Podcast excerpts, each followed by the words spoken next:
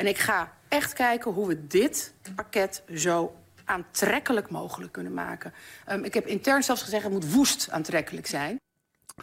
Dat beloofde minister Van der Wal aan boeren die worden aangemerkt als, ik moet nog steeds wennen aan dat woord, piekbelaster. Het is een nieuw Nederlands woord. Maar wie zijn nou eigenlijk de piekbelasters die te veel stikstof uitstoten? Morgenochtend om negen uur presenteert de minister de regeling. En dan weten we welke boeren in aanmerking komen voor een uitkoopregeling. Esther de Snoo, goedenavond. Goedenavond. Ja, u bent hoofdredacteur van het agrarisch vakblad Nieuwe Oogst. Boeren hebben er lang op moeten wachten. Hoe krijgen de boeren morgen te zien of te horen of zij nou in aanmerking komen voor een uitkoopregeling van hun bedrijf? Ja, morgen gaat het uh, kabinet inderdaad, of minister Van der Wal, die gaat een website, komt er online en daarop staat een rekentool waar boeren op basis van hun gegevens die ze daarin moeten vullen kunnen bepalen of dat zij inderdaad piekbelaster zijn of niet. Oké, okay. En dan kunnen ze ook meteen al berekenen of al zien uh, of ze in aanmerking komen voor uh, uitkoopsommen en uitkoopregelingen, of is dat nog niet te zien morgenochtend om negen uur? Nou, officieel worden de regelingen drie juli opengesteld. Dus morgen worden ze bekendgemaakt en wordt ook de inhoud van de regelingen bekend. Maar uh, die website en ook de regelingen vooral, uh, die gaan drie juli. Uh, vanaf drie juli zijn ze ja. open.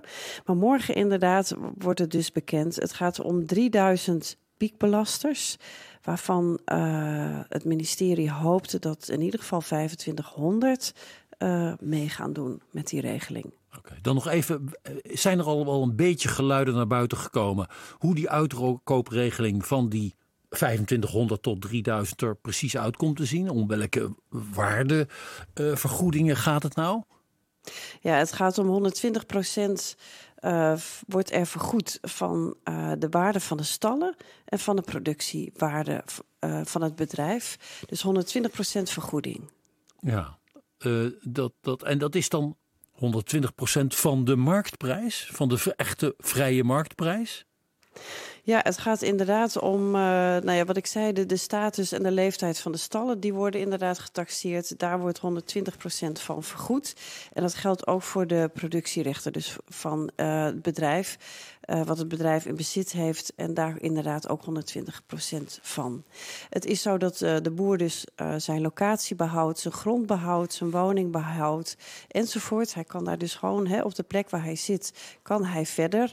Uh, alleen niet met vee, of althans met veel minder vee dan ja. hij tot nu toe gewend is geweest. Hoe slapen veel agrarische ondernemers komende nacht? Nou, een deel zal, um, uh, kijkt echt wel uit, zeg maar, naar die duidelijkheid die morgen eindelijk gaat komen. Of in ieder geval althans een eerste stap, hè, want dit is op zich... Dus ze ja, zijn wel een beetje gespannen richting die uh, openbaarheid die morgen komt. Ja, zeker. In ieder geval een deel zal zeker geïnteresseerd zijn in die regelingen en wat er inderdaad nu gaat komen. Um, het is, er wordt al heel lang op gewacht, hè? Al jaren, zoals jij ook al zelf zei in de introductie. Dus dat er nu eindelijk een eerste nou ja, stap is naar meer duidelijkheid en helderheid. Allereerst al of dat, hè, ben je een piekbelaster of niet? Want dat is eigenlijk voor gewoon geen enkele boer echt duidelijk. Uh, nou, Daar gaat dus helderheid over komen, maar ook vervolgens voor welke regeling hij of zij dan ook in aanmerking komt. En dat kan inderdaad voor deze stoppersregeling zijn. Uh, die komt dus nu, hè, binnenkort vanaf drie juli komt die ook uh, online. Kan daar ook uh, op ingetekend gaan worden. In het najaar komen er ook nog andere regelingen waar uh, deze boeren uit kunnen kiezen. En dat gaat het, dan gaat het om innovatieregeling of om het bedrijf om te kunnen schakelen, dan wel te extensiveren of te verplaatsen. Ja. En dan nog even terug naar die spanning in die boerengezinnen. Wat hoort u daarvan?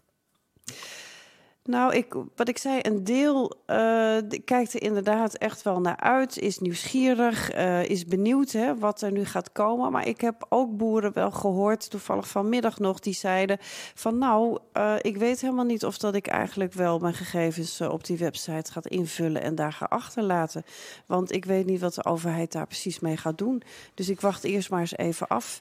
Ik ga dat niet zonder meer, ga ik daar uh, op invullen en uh, um, ja, wat ik ik zei mijn gegevens hmm. daarop achterlaten. Dus daarin zie je ook wel dat het wantrouwen vanuit de boeren, ook richting de overheid, ook met betrekking tot zo'n website en zo'n rekentool, ook best wel heel groot is. Ja. En dat zal vooral de vraag zijn of dat, dat uh, deze manier, uh, deze aanpak, die, uh, waar nu voor gekozen is, of dat dat niet te veel in de weg gaat zitten. Ja. U had het net over vijfentwintighonderd of drieduizend uh, boeren die als piekbelaster aangemerkt zouden kunnen worden, hè? Ja, drieduizend. Het L N V gaat inderdaad uit van drieduizend piekbelasters. Ja. Uh, en de regeling uh, is open. Er kunnen er dus vijfentwintighonderd van die piekbelasters ja. kunnen ook meedoen aan die regeling. Daarnaast nou. komt er trouwens nog een andere regeling. Ja, daar gaan we het morgen, zo over hè? hebben. Nog ja, gaan we over. Even goed. nog één vraag. Want u heeft met uw blad, het agrarisch vakblad Nieuwe Oogst, ook onderzocht hoeveel boeren nou bereid zouden zijn om mee te gaan. Wat ja. is het resultaat van jullie onderzoek? Ja, daaruit gaf inderdaad dertig procent aan uh, mee te willen doen met die stoppersregeling, als daar inderdaad uh, honderdtwintig procent vergoeding tegenover zou staan. Nou, dat is ook zo. Die regeling die, uh, die is er nu. Uh, maar een grotere groep, die een veertig procent uh, die gaf aan te kiezen voor innovatie.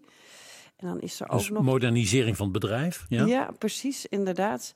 negentien procent gaf aan te willen verplaatsen. Dus het bedrijf op een andere locatie voor te willen zetten. En uh, nog eens negentien procent gaf aan uh, te willen omschakelen. Oké. Okay.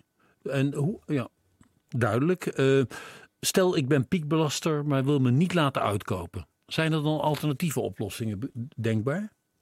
Ja, dat zijn dus die, die andere opties, hè, wat ik aangaf, innoveren, omschakelen, extensiveren of verplaatsen. Dat is dus het alternatief. Die regelingen die komen in dit najaar komen ze open. Als er uh, is gezegd van nou, er komt uh, dit najaar een x-periode dat ook al die regelingen tegelijkertijd open komen te staan. Uh, dus dat de boer ook echt kan kiezen. Dat is ook op basis uh, van wat Remkes ook heeft geadviseerd, maar ook nog op basis van een motie van uh, Tom van Kampen van de V V D... die hiervoor gepleit heeft in de Tweede Kamer, om ook echt uh, die boer een keuze te geven en niet alleen maar de keuze tussen stoppen ja. en stoppen. Nog één vraag die heel belangrijk is. Voor, voor, denk ik voor veel burgers die niet boer zijn, is dat onduidelijk. Hoe gaat het nou aan toe bij zo'n uitkoopregeling? Verkoop je dan je grond aan de overheid of behoud je die grond en stop je alleen met je boerenbedrijf, je veebedrijf bijvoorbeeld? Ja, het gaat inderdaad, in dit geval gaat het echt de overheid erom dat het vee nabij die Natura tweeduizend gebieden weggaan. Of althans in ieder geval veel minder uh, wordt. Uh, dus de boer die behoudt zijn grond, die behoudt ook zijn woning. Uh, maar de stallen die uh, moeten inderdaad weg en ook uh, de productierechten voor dat vee. Dus hij mag daar geen vee meer houden. Althans niet zoveel als dat hij nu uh, gewend is. Ja, we komen helaas niet toe aan die tweede uitkoopregeling die er is. Of kunt u dat nog in twee zinnen zeggen, hoe die tweede uitkoopregeling eruit ziet? Ja, zeker. Er komt ook nog een andere stoppersregeling. Uh, dat is voor de boeren die willen stoppen, maar dus niet piekbelaster zijn. Daarvan is de vergoeding honderd procent. En daarbij geldt uh, dat L N V gokt op tienduizend boeren, uh, waarbij er elfhonderd zich kunnen inschrijven. Nou, allerlei achtergrondinformatie van Esther de Snoo. Esther, zeer bedankt, hoofdredacteur van het agrarisch vakblad Nieuwe Oogst. Dank je wel voor deze toelichting. En morgenochtend om negen uur gaan heel veel boeren weten waar ze aan toe zijn. Dank je wel.